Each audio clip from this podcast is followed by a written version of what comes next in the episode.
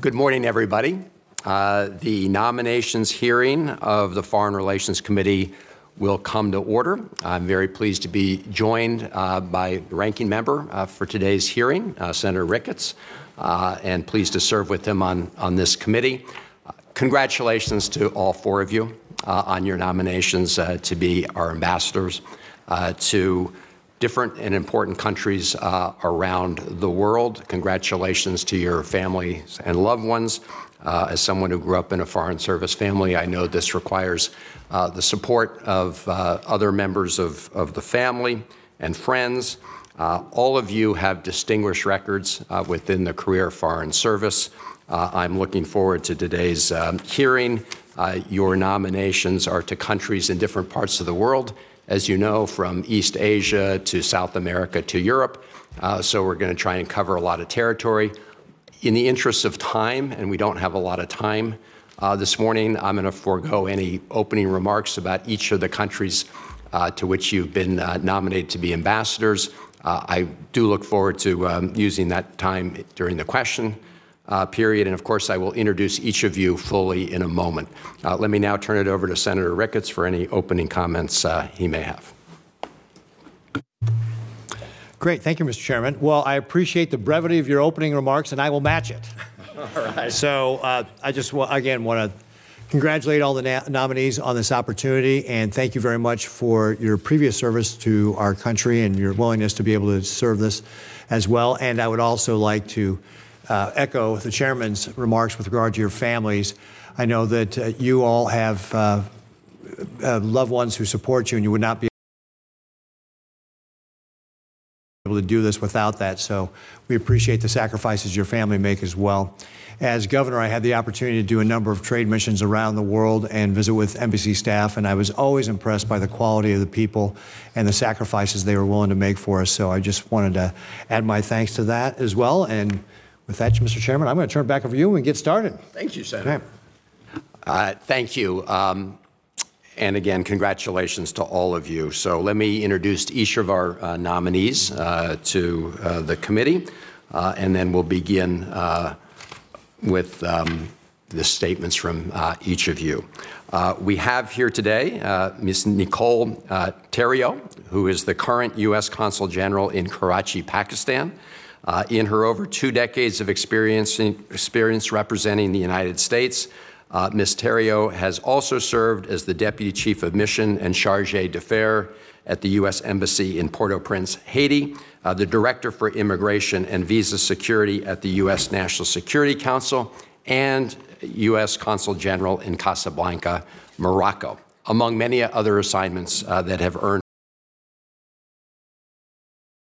her numerous State Department awards. Ms. Marie Yastishock uh, serves as the USAID Senior Deputy Assistant Administrator for Asia.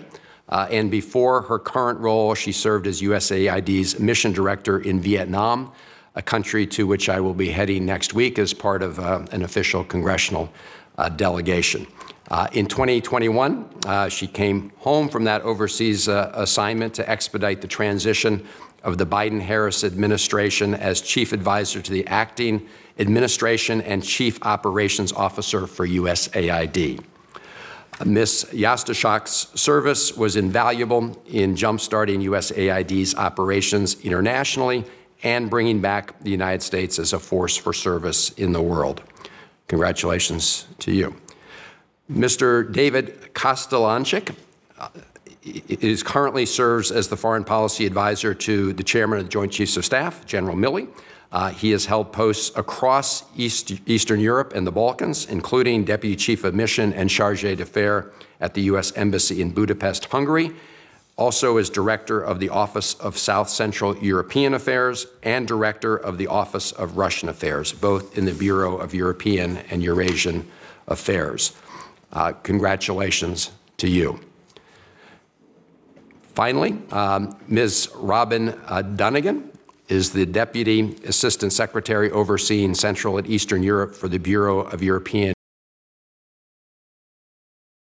and Eurasian Affairs. She has also served as Charge d'Affaires and Deputy Chief of Mission of the U.S. Embassy in Austria and Deputy Assistant Secretary in the Department of State's Bureau of Energy Resources. She first joined the State Department in 1992, and her three dec- decades of experience are complemented by her master's degrees in national security strategy from the National War College and the Foreign Service um, Institute at Georgetown University. Um, congratulations. Congratulations again to all of you. Uh, why don't I now uh, turn it over? Uh, we'll just go down the dais uh, in order. Um, I, I, chair the East Asia Subcommittee. We will start with um, uh, Ms. Theriault. Good morning. Thank you so much, uh, Mr. Chairman and Ranking Member Ricketts. I am honored to appear before you today as President Biden's nominee to be the next U.S. ambassador to the Cooperative Republic of Guyana. I am grateful for the confidence the President and Secretary Blinken have placed in me, and am thankful to you for considering my nomination. If confirmed, I will work closely with you and all members of Congress oh. to advance our national interests in Guyana and the broader Caribbean. Over the past 24 years, I have been privileged to represent the United States in 10 countries on four continents. Any success I have had is due to the support of my family. So I would like to take this opportunity to thank them. My spouse, Tom Agnew, my father, Preston Terry Theriault, my mother, Brenda Foti Theriault, who passed away in September, and my sister, Tiffany Theriault, for their steadfast support and unstinting love. And I actually learned of my nomination two days after my mom passed away, so I am quite sure she had something to do with it. Two of my previous assignments have been in the Caribbean, Haiti, and Barbados, and others have been in countries with incredible potential for economic growth. So I'm familiar with both the challenges and opportunities in Guyana. I have worked on programs dealing with increasing bilateral trade and investment, strengthening security, combating trafficking, increasing sustainable energy and climate resilience, and countering corruption, all while enhancing critical people to people ties that give us an important advantage over others operating in the region, including the PRC. Given my service in the Caribbean and in countries ripe for economic advancement, such as Morocco and Pakistan, I am particularly honored to be considered for this important position. Guyana is experiencing rapid transformation and has tremendous potential, but it also faces challenges, including climate change, crime, poverty, and corruption. If confirmed, I will work with the Guyanese government and people to address these challenges and proudly champion U.S. values in an ethnically, religiously diverse Guyana.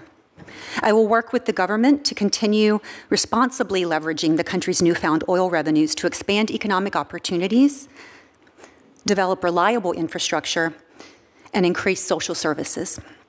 I will work to grow trade and investment and to promote the many exciting opportunities for U.S. companies. I will support the Guyanese in building upon gains in democratic governance and will help them continue to address humanely the influx of Venezuelan and other migrants. A secure, democratic, and prosperous Guyana will remain an important U.S. ally in the region.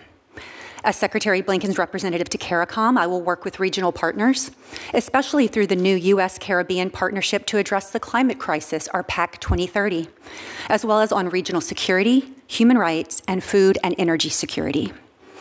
I sincerely thank you for this opportunity and look forward to your questions.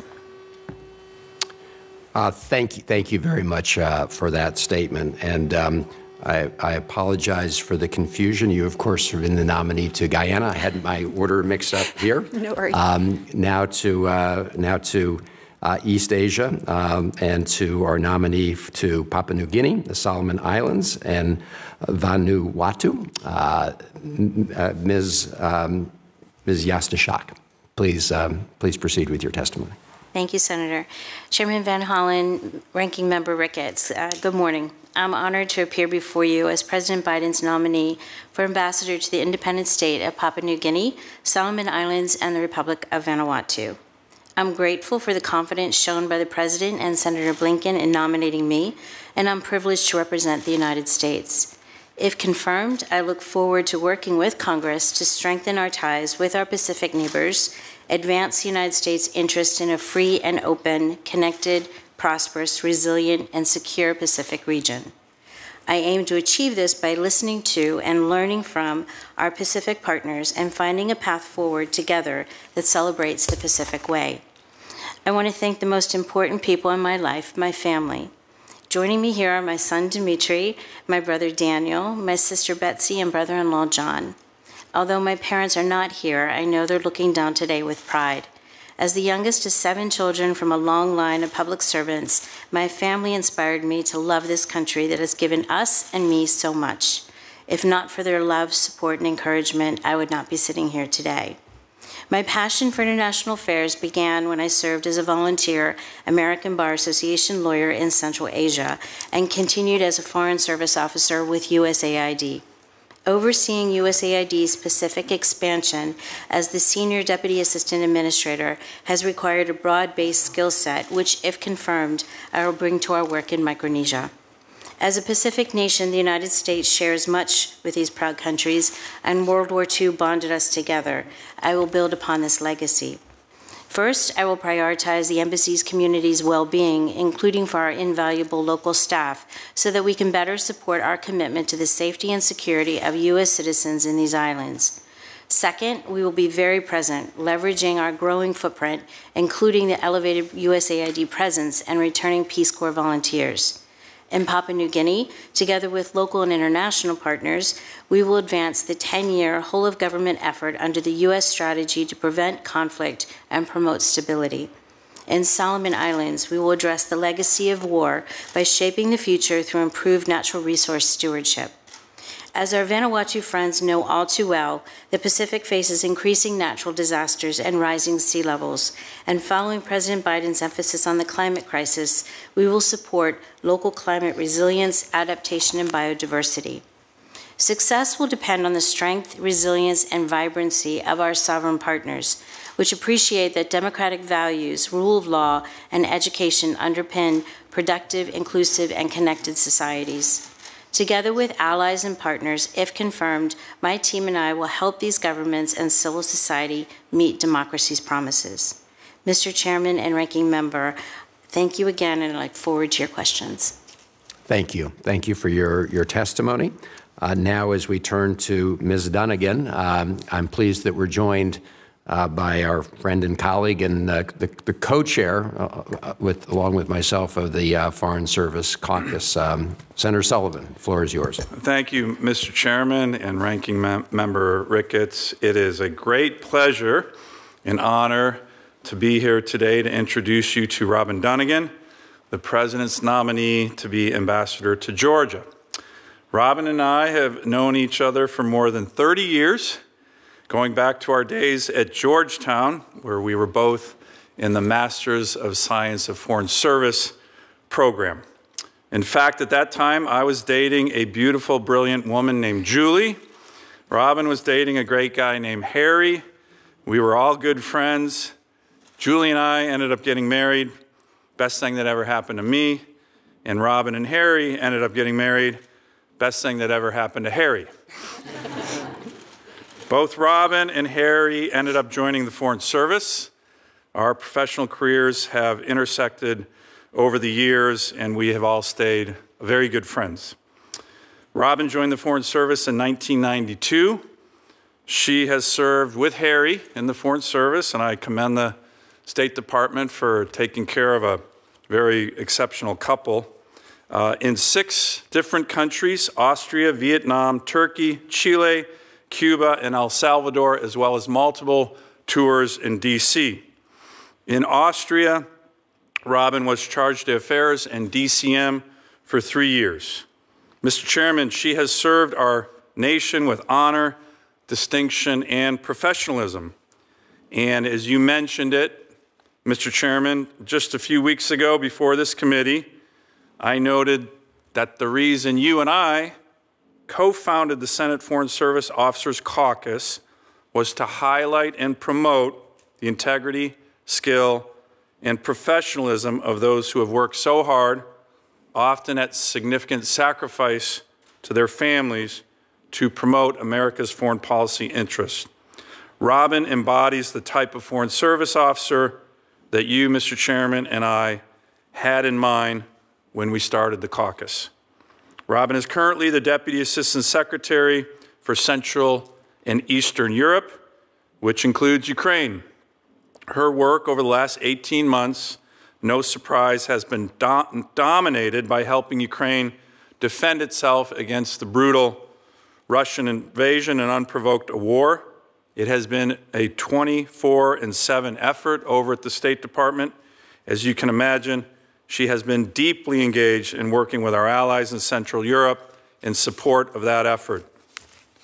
Other assignments that she has had include three years as Deputy Assistant Secretary in the Bureau of Energy Resources from August 2014 to August 2017. There, she was way ahead of the curve, encouraging European countries to diversify away from Russian energy. Clearly, all this experience close to the Russian account is going to serve her and America well in Georgia. In some ways, our current problems with Russia started in Georgia back in 2008 when Russia invaded Georgia. We talk a lot about how Russia's invasion of Ukraine was unprecedented, and in terms of scale and duration, it has been. But the world got its first taste of what was in store for Russian sovereign neighbors back in 2008 in Georgia. Robin is also an economic officer. She has spent much of her career advocating for U.S. companies and American workers around the globe. In addition to her Georgetown degree, Robin is a distinguished graduate of the National War College, where she earned her Master's of Science in National Security. Mr. Chairman, I can tell you it is very gratifying to be able to induce, introduce Robin Dunnigan this morning. She has done so much important work for our nation, but I'm sure Robin would agree that her most important work has been raising a wonderful family with Harry. Their two children, Andrew and Anna, as well as Harry, are here today. I urge all of my colleagues to strongly support Robin's confirmation. Thank you. Thank you. Thank you, Senator Sullivan. Thank you for your, your remarks uh, and for being here today. Um, Ms. Dunnigan, the floor is yours. Um, thank you for that kind introduction, Senator Sullivan, and thank you for your tremendous service to the United States as a senator, a Marine, an Assistant Secretary of State, and many other positions. I would also like to thank you and Senator Van Hollen for your strong support of the Foreign Service, including as co founders of the Senate Foreign Service Caucus. Chairman Van Hollen, Ranking Member Ricketts, distinguished members of the committee, thank you for this opportunity. I am deeply honored to be President Biden's nominee to serve as U.S. Ambassador to Georgia, and I am grateful for the confidence the President and Secretary Blinken have placed in me. If confirmed, I look forward to working closely with this committee and all members of Congress um, to advance the interests of the United States in Georgia. It's been a privilege to represent the United States as a career Foreign Service officer for more than 30 years. I have promoted U.S. interests across the globe, working to promote protect Americans, expand our economic prosperity, and promote and defend the democratic values at the heart of who we are as a country. If confirmed, I will focus on four priorities. First, my highest duty will be to ensure the safety and security of the team working at the U.S. Embassy and of all Americans in Georgia. Second, if confirmed, I will work with the Georgian government and the people of Georgia to help them realize their dream of being firmly integrated with the EU, NATO, and the West. Not only will Euro Atlantic integration benefit the citizens of Georgia, I deeply believe it is in the U.S. national interest. We want a democratic Georgia firmly integrated with the West, capable of defending its borders, and able to withstand the pressure of Russian malign activities. Georgia has made remarkable progress over the last 30 years, but some concerning developments show there is more to do. Third, I will strengthen bilateral trade and investment, including by increasing U.S. exports and opportunities for American companies in Georgia. My final priority will be to advocate for Georgia's sovereignty and territorial integrity, as Russia still occupies 20% of its territory. I will work with Georgia and our international partners to hold Russia to its commitments under the 2008 ceasefire agreement and the UN Charter. Finally,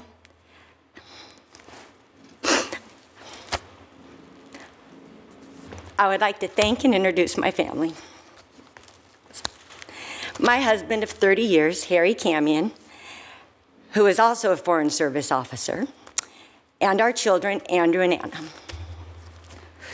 As our careers have carried us around the world, Andrew and Anna, oh, sorry, have weathered multiple moves, adapting to new schools, new friends, with remarkable humor and resilience. I am so proud of the young adults they have become. I would not be here today without the love and support of my family and my extended family. My dad, who was a small business owner, and my mom, who was a teacher, taught my siblings and me the value of integrity, honesty, hard work, and kindness, principles I try to live by every day. Mr. Chairman, Ranking Member, thank you, and I look forward to your questions. Thank you, uh, Ms. Dunnigan, and um, thank you and all of those uh, who have introduced, um, you know, members of the family and loved ones. As, as you said, it is a it's a team effort. So, uh, Mr. Um, um, of Illinois, who is appointed by the president, nominated by the president to be ambassador to the Republic of Albania. The floor is yours.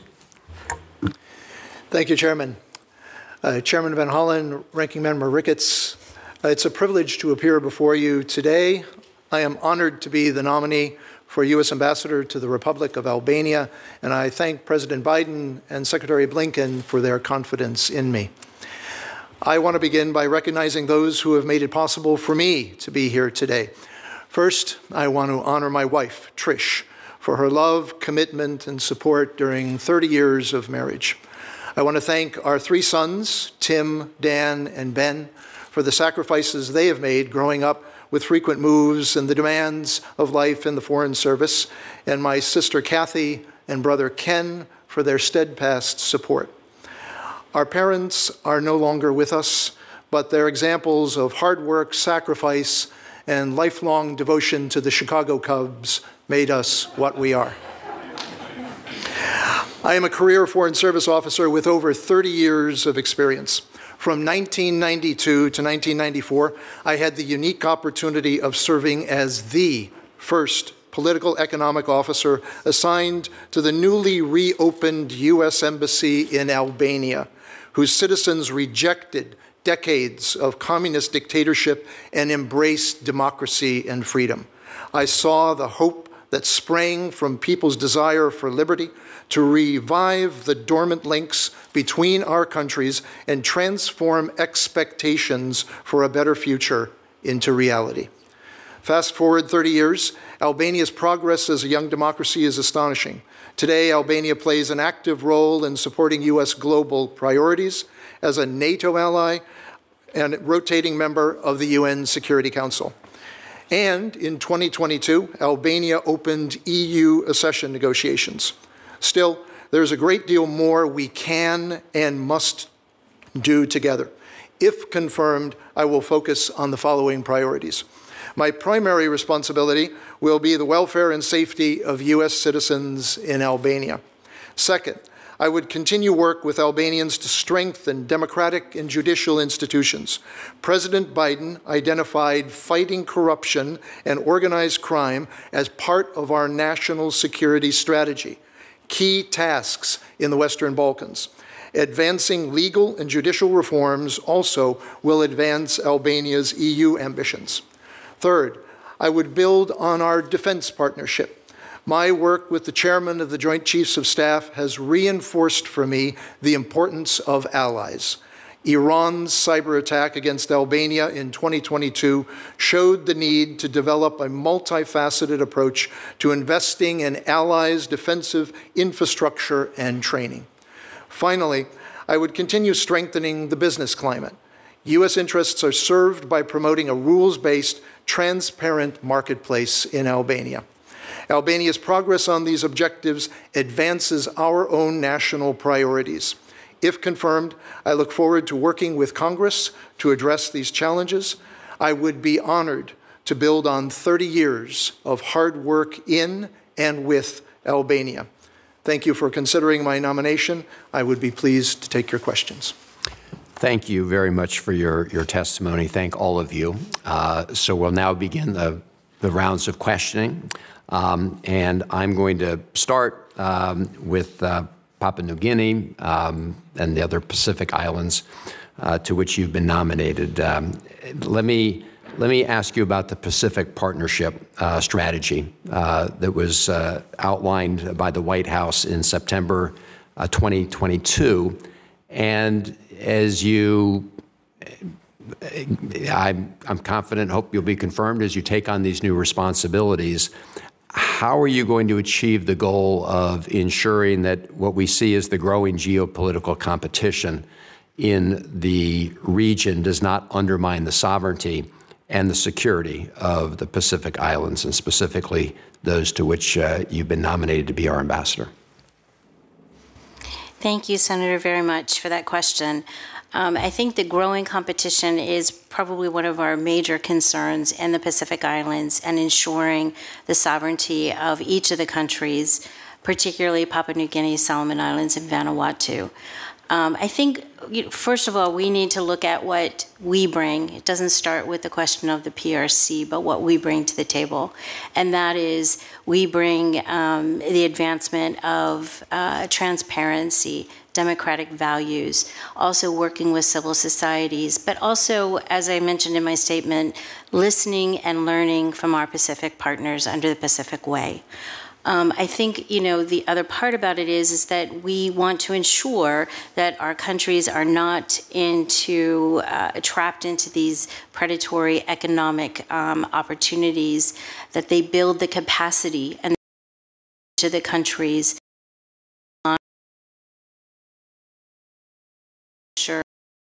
Sure that they meet the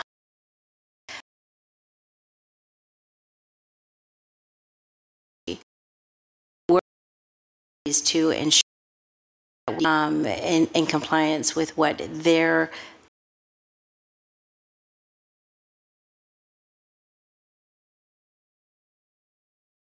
their development goals are as what their vision is for their development. Uh, thank you. Um, and I may come back uh, to you for some further questions uh, in a moment. Uh, but to uh, Ms. Theriault, um, in, in Guyana, as you know, uh, there have been relatively recent discoveries of significant oil reserves. And I know the new president uh, is committed to try to make sure that these are developed um, in a responsible way, a transparent way, and where the proceeds are invested to benefit the people of his country. Uh, but we often hear that as the goal um, at the outset, uh, and in many countries we've we've not seen uh, those different uh, goals followed. So, what what can you do as our ambassador uh, to try to help? Uh, Guyana, uh, ensure that there is a responsible development of these reserves. And I also understand the president's uh, committed uh, to try to invest some of the proceeds in renewable energy. If you could just talk about that. Absolutely. Thank you very much for that question. Um, you're, you're absolutely correct that we have seen the quote unquote resource, resource curse uh, harm other countries. Um, and I believe that if confirmed, my role would be to provide guidance and support to the, the Ali government, to the, the current Guyanese government, in making sure that they do um, follow very sustainable um, appropriate ways of developing their oil and gas sector. I think that's something that U.S. companies bring to the table. U.S. companies provide quality, reliability, and sustainability. And the Guyanese have shown that um, in because of their newfound oil wealth, they no longer have to always go with the lowest bidder for important infrastructure and other projects. Instead, they can now go to the quality, reliable um, company, and they've shown that in November of 2022, the largest uh, tender ever awarded in Guyana went to a U.S. consortium, even though that consortium's bid was higher than the other bidders. And that's because they bring um, what Guyana is now looking for to the table. Um, they also bring a robust CSR package, which helps the people of Guyana. So um, I do believe that with their partnership with the United States and with U.S. companies, we can ensure that uh, the resource curse is not going to be an issue for the Guyanese. Thank you. And um, just in my, my remaining time, one of the issues, as you know, in, in Guyana is uh, their neighbor, uh, Venezuela. And uh, the dictator in, in Venezuela, Nicolas Maduro, has made threatening remarks uh, against Guyana uh, over a territorial dispute dating back to the, the 19th century. Uh, can you confirm, just for the record, that um, the Biden administration and you uh, will stand by Guyana uh, in this territorial dispute? Absolutely, Mr. Chairman. We will continue to respect and support the current boundaries of Guyana as laid out in the 1899 Arbitral Award, unless or until a competent legal body like the ICJ decides otherwise. And we really hope for a peaceful resolution to this issue. Thank you. Senator Ricketts. Thank you, Mr. Chairman. Well, Mr. Kostelancik, I'm sure you know today is opening day for the Cubs. We've got the Brewers at home. So uh, uh, hopefully we start off the season well. On a more somber note, all of you are going to face the challenges the Chinese Communist Party poses. Uh, President Xi has said that essentially he wants to be the world dominating power by 2049, and I don't think that's in any of our interests uh, anywhere around the world that that's going to be a good thing. Um, Ms. Theriault, I want to talk to you a little bit about the Guyana. You know, obviously they're a, a, democracy and a friend, which is a welcome thing in that part of the in our, part of the world that's so close to us. And as we mentioned, um, in 2015, ExxonMobil made a discovery of oil there, and I think that that on a per capita basis, that only Kuwait has more oil than than Guyana now. And we certainly want to encourage that development in a responsible way. I think you said earlier that American companies provide that reliability, correct? Um, my understanding is Guyana Shore Base, a private company based in Georgetown, asked the Inter American Development Bank IDB for help in upgrading the Guyanese infrastructure. And IDB proposed $180 million in debt financing um, for the project. Uh, the Biden administration vetoed that, though. And the reasoning is they didn't want to back oil and gas projects. And I think that's short sighted given that China has no such restrictions and aggressively signing contracts uh, to build infrastructure in Guyana and around the world. And certainly, I think we would all agree that we're going to do a better job than that. And of course, contrast it with the administration then provided sanctions relief to Venezuela's authoritarian Maduro regime to boost oil production. Um, what is your what are your thoughts on the Biden administration's decision to block the IDB, IDB, IDB loan? Thank you very much, Mr. Ranking Member. Um, that decision was made in March 20 of 22. Um, I would say that uh, things have changed significantly since the war on the Ukraine has dragged on, and energy security is a real uh, concern and is a significant issue. Um, what I would do, if confirmed, is to make sure that there is a level playing field for U.S. companies in Guyana. I think that is um, our entree into ensuring that uh, China does not take over this industry. Um, I think it's incredibly important that we remain the preferred partner in Guyana, whether it be the U.S. government for security cooperation or U.S. companies for oil and gas development.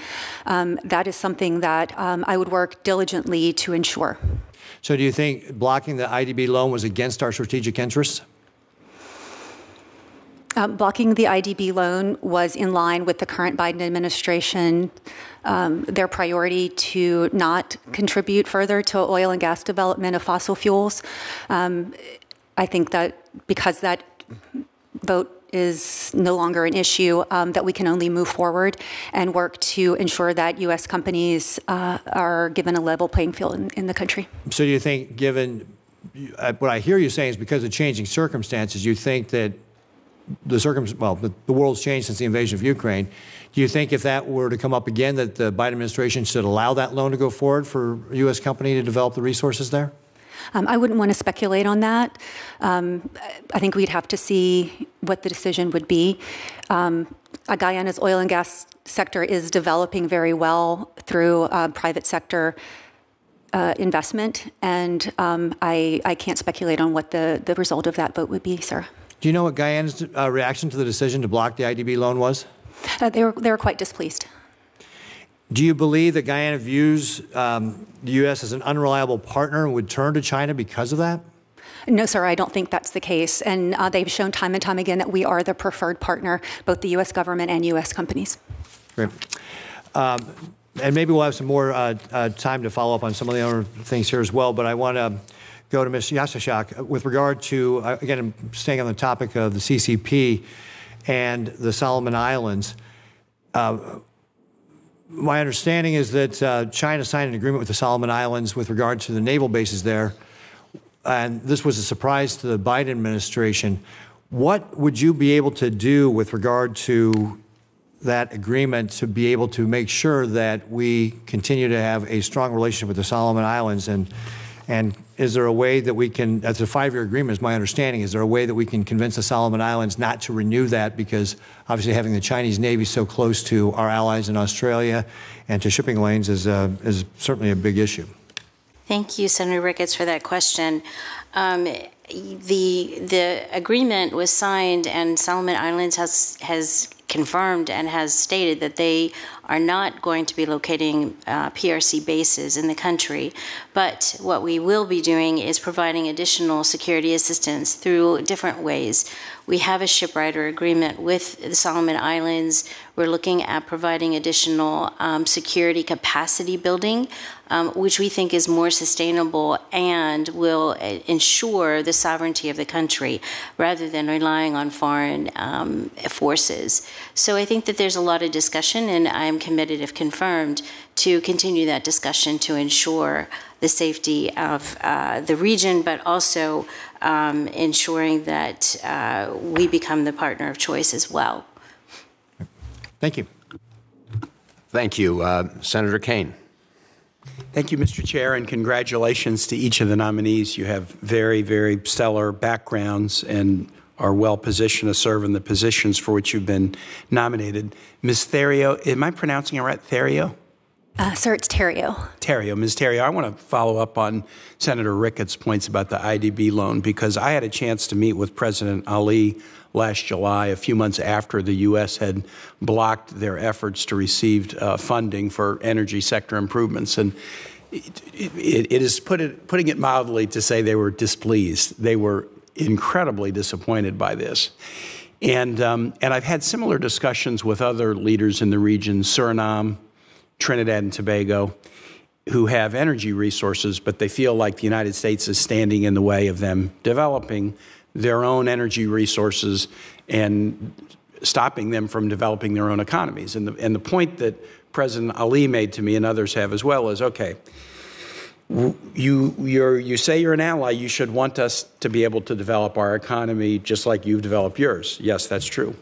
Uh, you say that you want to help uh, nations wean themselves away from over reliance on petro dictators like Venezuela or Russia or Iran or Saudi Arabia and have more uh, uh, available energy to backstop if they move away from petro dictators. Yes, that's American policy. You're blocking us then from doing those things, developing our own economy, and creating a resource that can help people move away from reliance on petro dictators but you're blocking us in a foolish way because we can go to China and get these investments and, and without the strings attached. I understand and share the administration's priority in battling climate change, but I, as I've said at this committee before, there are sort of three goals right now that can be somewhat contradictory battling climate change, helping our allies develop their economies, helping people wean themselves away from overdependence on petro dictators. And they can be in conflict, but what I've yet to hear from the administration is, is kind of how do we harmonize these things? Instead, it feels like there's a tug war in the White House between the we got to help people wean themselves away from over reliance on dictators versus we got to be against fossil fuel projects anywhere. And it's, it's taking allies that are good allies and pushing them away from us. I, I think there is a strategy that could be articulated by the administration that's probably a, a phasing strategy that here we are during this, this war, and it's, it's imposing significant challenges for nations that have relied on petro dictators. We need to have a strategy that can, at, at time, move nations away. We do want to help uh, allied nations develop their economies, be a partner in that. We don't want them to go to China to get resources when there are resources that are available that we could provide them with. I think, I think there's a phasing strategy on this. And this is not for you, but I'm just saying it because I hope somebody from the State Department or the administration is listening. You still haven't come to Congress and explained these competing priorities and how you intend to manage them and phase them. But the cost so far has been to take nations that are allies of ours and, and make them angry with us and, and push them to uh, over reliance possibly on China, which is not a smart move long term. So I just want to put that on the record. Let me ask you this.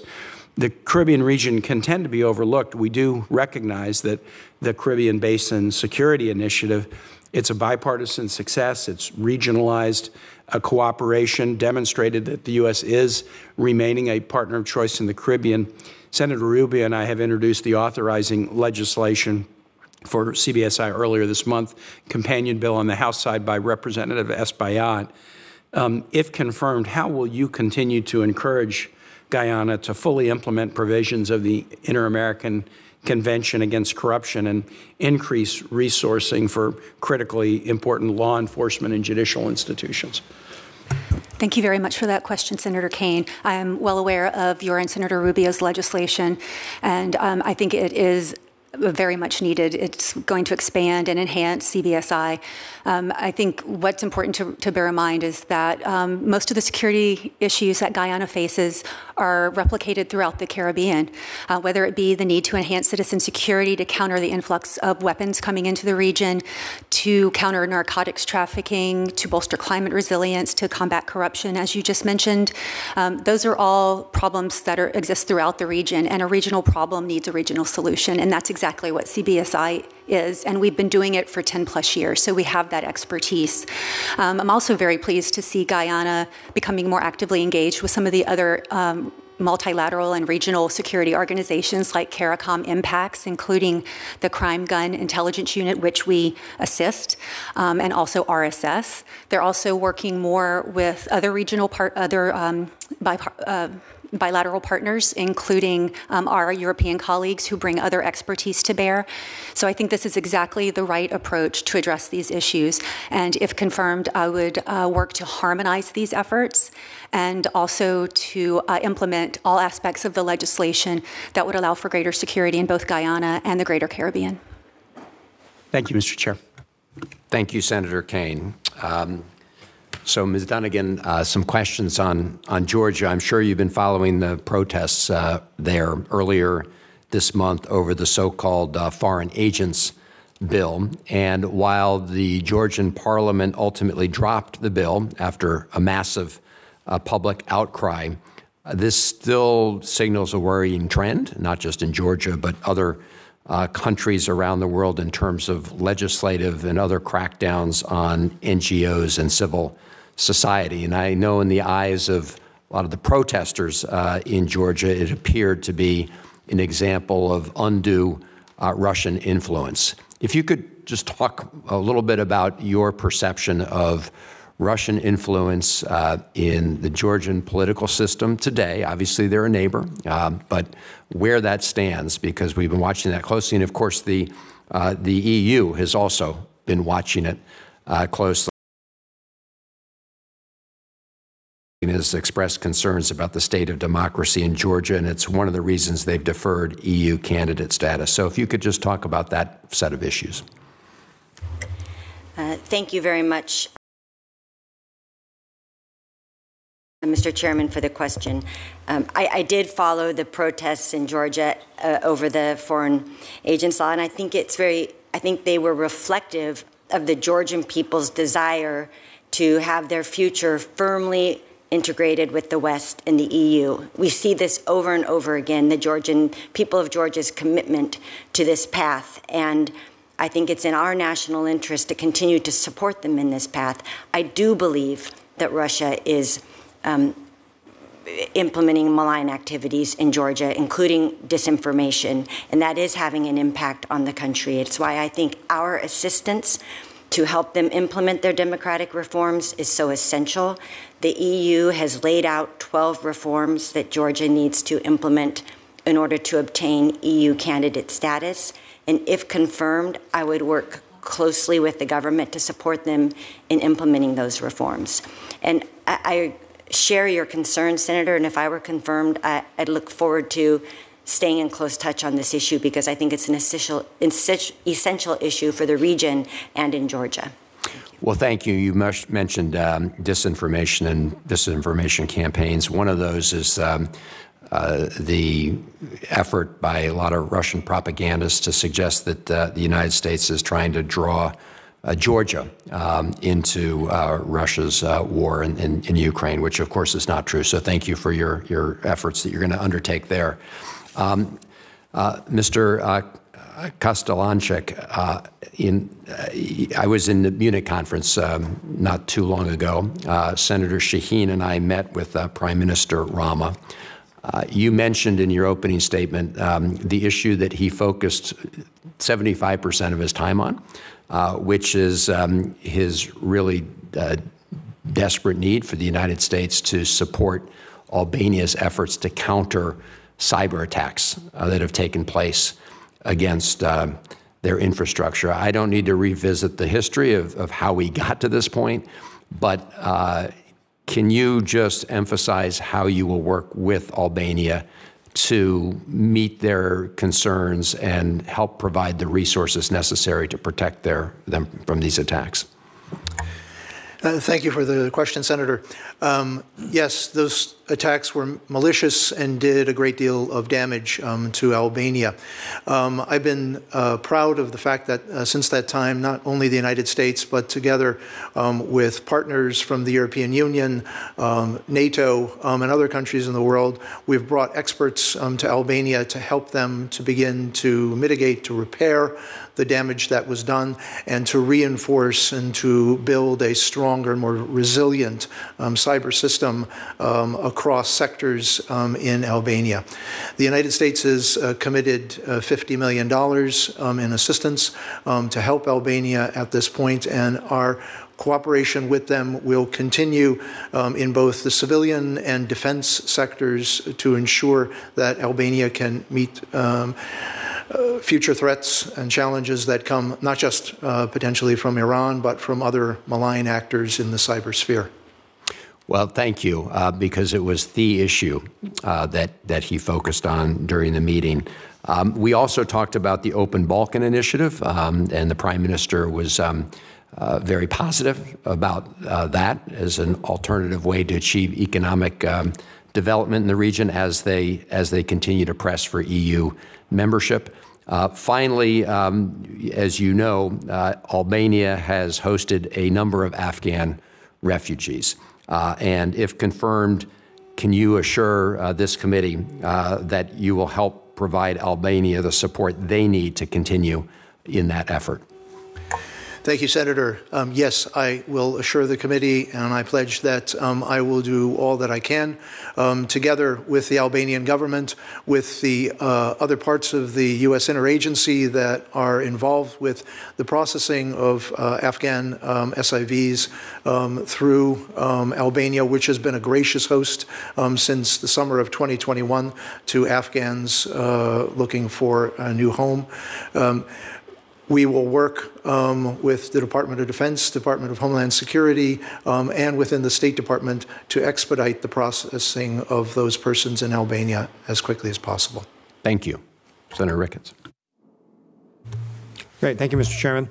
Uh, Ms. Uh, Dunnigan, I want to go back to what we were talking about uh, previously with Georgian Dream and, um, uh, of course, the influence of Bidzina Ivana Ivanishvili. Am I getting that name really kind of ballpark in the area.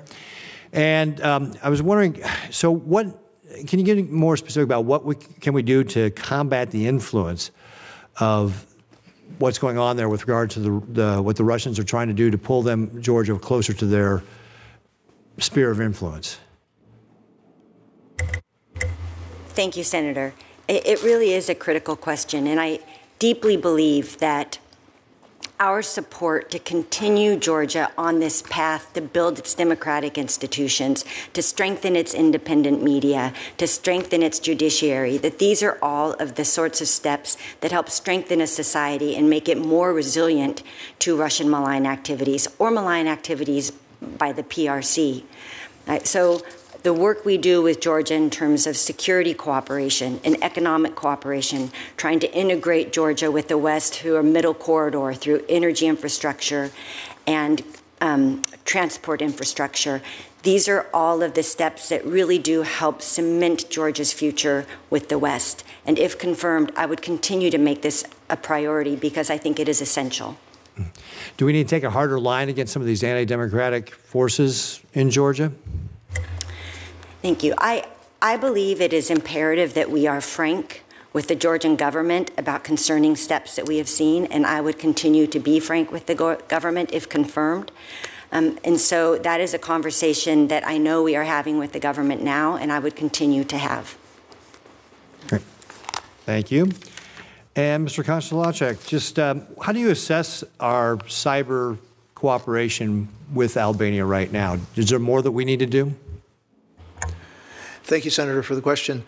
Um, at the moment, um, we have uh, marshaled um, resources from the Department of Defense, um, from uh, civilian um, sources, um, and um, from the U.S. government to provide as much expertise and help uh, training um, to Albanians um, as they um, build out protections um, against future cyber attacks. Uh, we're working very closely with the Albanian government, um, and I'm heartened as well by the uh, help and assistance that is rendered by um, European partners, um, by others from around the world, um, as well as NATO um, at, through its uh, Cyber Excellence Center. So there are a number of resources that are being applied to the challenge right now. Um, if confirmed, I pledge to you that we will continue those efforts. They're important to uh, securing uh, Albania's cybersecurity, um, and as a NATO ally, um, that has uh, great importance for us as well too. So, do you assess that Albania is satisfied with our efforts? Um, I believe they're looking for us to continue to uh, commit to do more. Um, I will pledge to do all that I can, um, knowing that uh, there are uh, partners uh, besides the United States um, that also have significant expertise and experience that are ready to provide that. Uh, working all together, um, I, we hope that we can address Albania's needs. Great. Thank you. Mr. Chairman? Uh, thank you, uh, Senator Ricketts. Um, and Senator Duckworth um, apparently is on the way, has some questions. Um, uh, so in the meantime, I, I, will follow up with a few questions, and Senator Ricketts, if you'd like to as well, uh, please feel free to do, so. Um, I, I, do want to um, mention uh, that uh, just today, uh, the UN General Assembly adopted a, a resolution uh, led by, by Vanuatu uh, that calls upon the IJ the International Court of Justice to develop an advisory opinion clarifying the obligations of states to protect rights of future generations from adverse climate change, uh, which does bring me, uh, Ms. Uh, Yastishock, to a question that I, I, did want to follow up with you on uh, regarding uh, the issue of the rainforests um, in Papua New Guinea. Obviously, all these countries are directly threatened uh, by rising sea levels uh, and climate change. Uh, in the case of Papua New Guinea, they're also home to 13% of the world's rainforests. And I know that USAID has been working uh, with them to try to develop plans to uh, create alternatives to the current practice, which is cutting down a lot of the rainforests. Uh, but uh, all of us know that uh, that you know this is a race against time.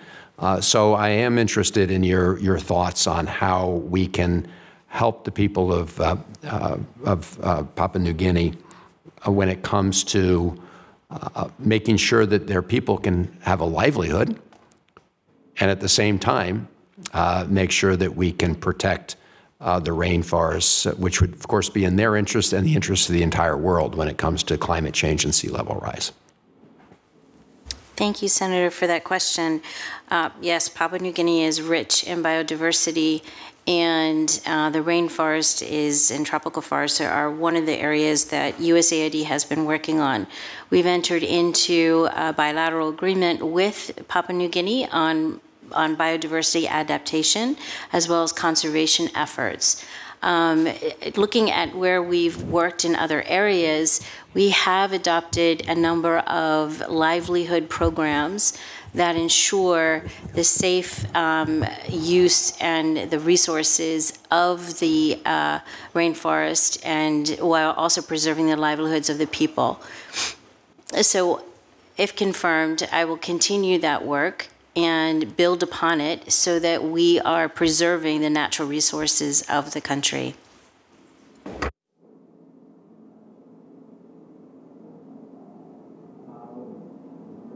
All right. Welcome, Senator Duckworth, and um, the floor is yours. Uh, thank you, Senator Van Hollen. And let me let me also say um, the gavel is going to be yours because I do have to run to another meeting uh, momentarily. I want to thank and congratulate again all of the witnesses uh, for your nominations. Um, I certainly look forward to supporting uh, each of your your nominations to be ambassadors. Thank you for your service, Senator Ricketts. after Senator Duckworth goes, you are of course free to continue asking questions, but um, let me turn it over to Senator Duckworth. Wonderful. Thank you. Um, it's opening day, by the way. Uh, uh, oh, us cubbies are super excited. Um, Ms. Yashishak, did I pronounce that correctly? Uh, thank you for your statement today and for your lifelong dedication to public service. Obviously, there is a significant concern about the growing PRC influence in the Pacific Islands region, particularly since the announcement of a security partnership between the PRC and the Solomon Islands. Uh, as you know, this committee has recently authorized additional diplomatic resources to be devoted to the region as a signal of our dedication and commitment, and I've been a strong supporter of those efforts. That said, my own regular travels through the Indo Pacific have reinforced my belief that our engagement with regional partners cannot be built primarily or solely around our strategic competition with the PRC. Rather, I believe that we need to meet our partners where they are and to figure out how we work together to meet their needs as well as our own. We also need to figure out how to leverage our closest regional partners, such as Australia and New Zealand, in these efforts. What do you see as the key challenges for the United States in our efforts to bring the Pacific Island countries into closer partnership with the United States? And if confirmed, how would you work to address those challenges in Papua New Guinea, the Solomon Islands, and Vanuatu? Thank you, Senator.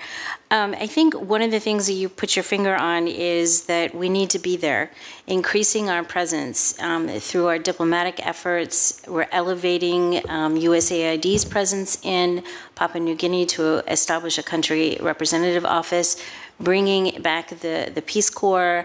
Having our presence there is, is part of addressing that issue.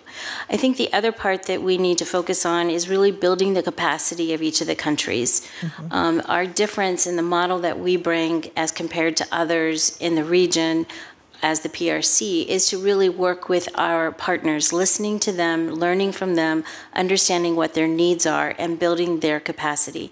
And we do that in, in conjunction and cooperation with our allied, like minded partners of Australia, um, New Zealand, Japan.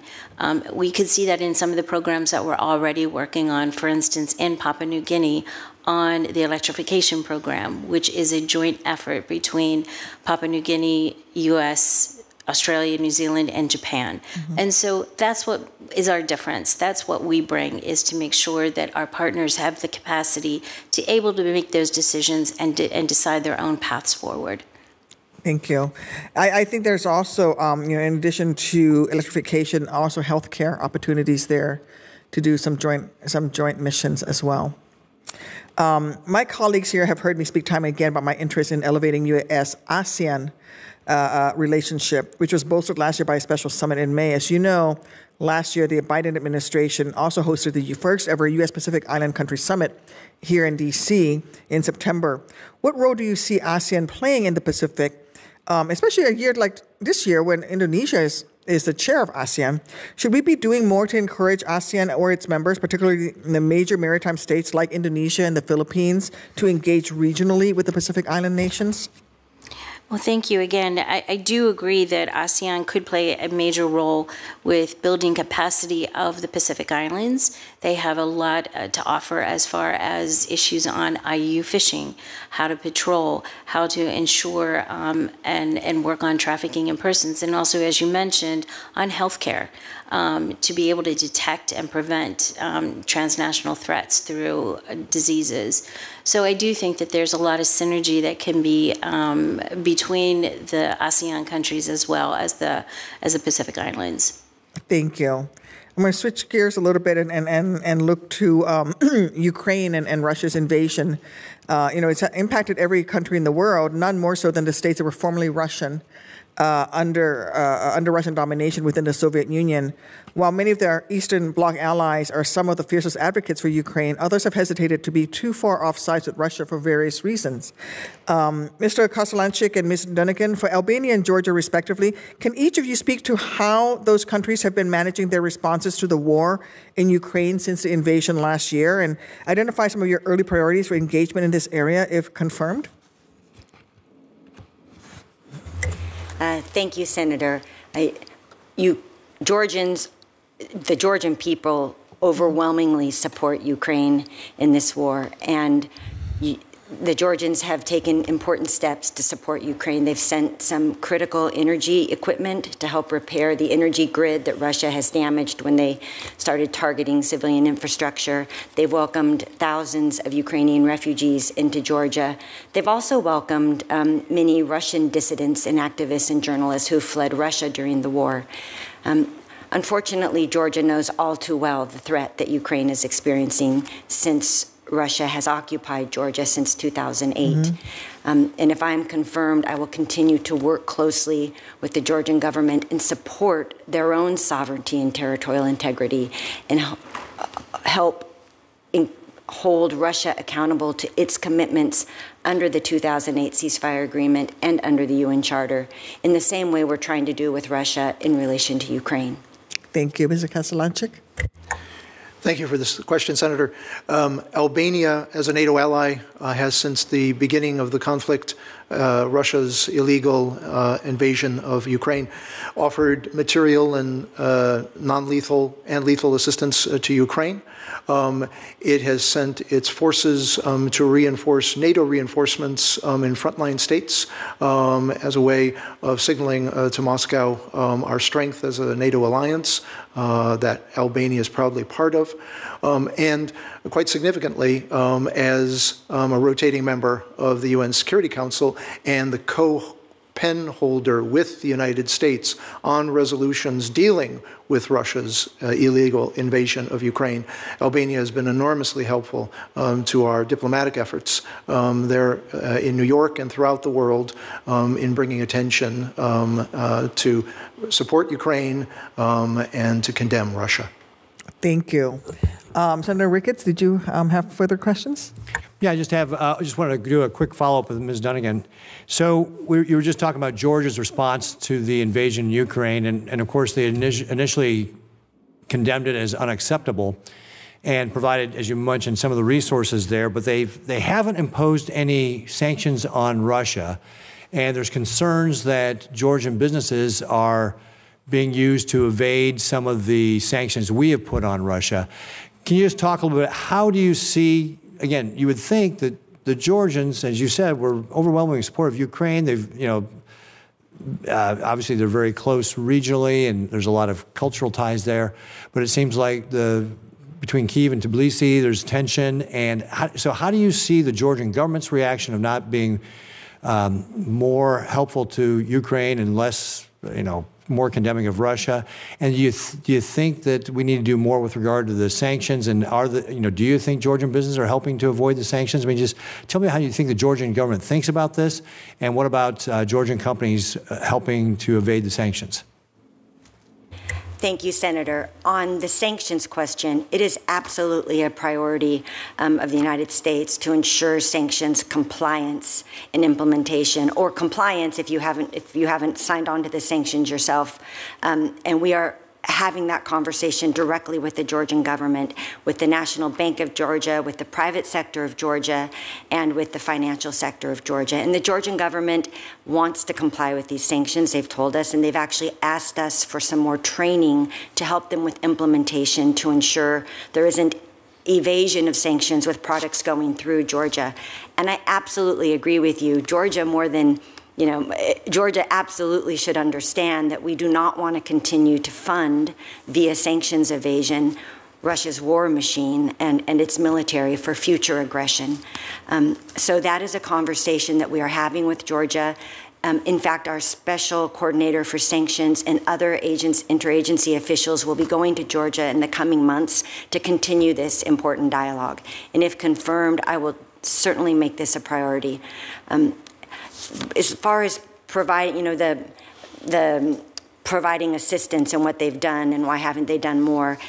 It, Georgia's also been very important uh, in the international fora, as my colleague mentioned, both in the UN and other multilateral fora like the OSCE, in supporting this, in supporting Ukraine, um, and talking passing resolutions that really call out Russia for its aggression. And if I'm confirmed, I would continue to work with the government and, and help them keep doing that. Thank you. Great. Thank you very much. Senator Duckworth?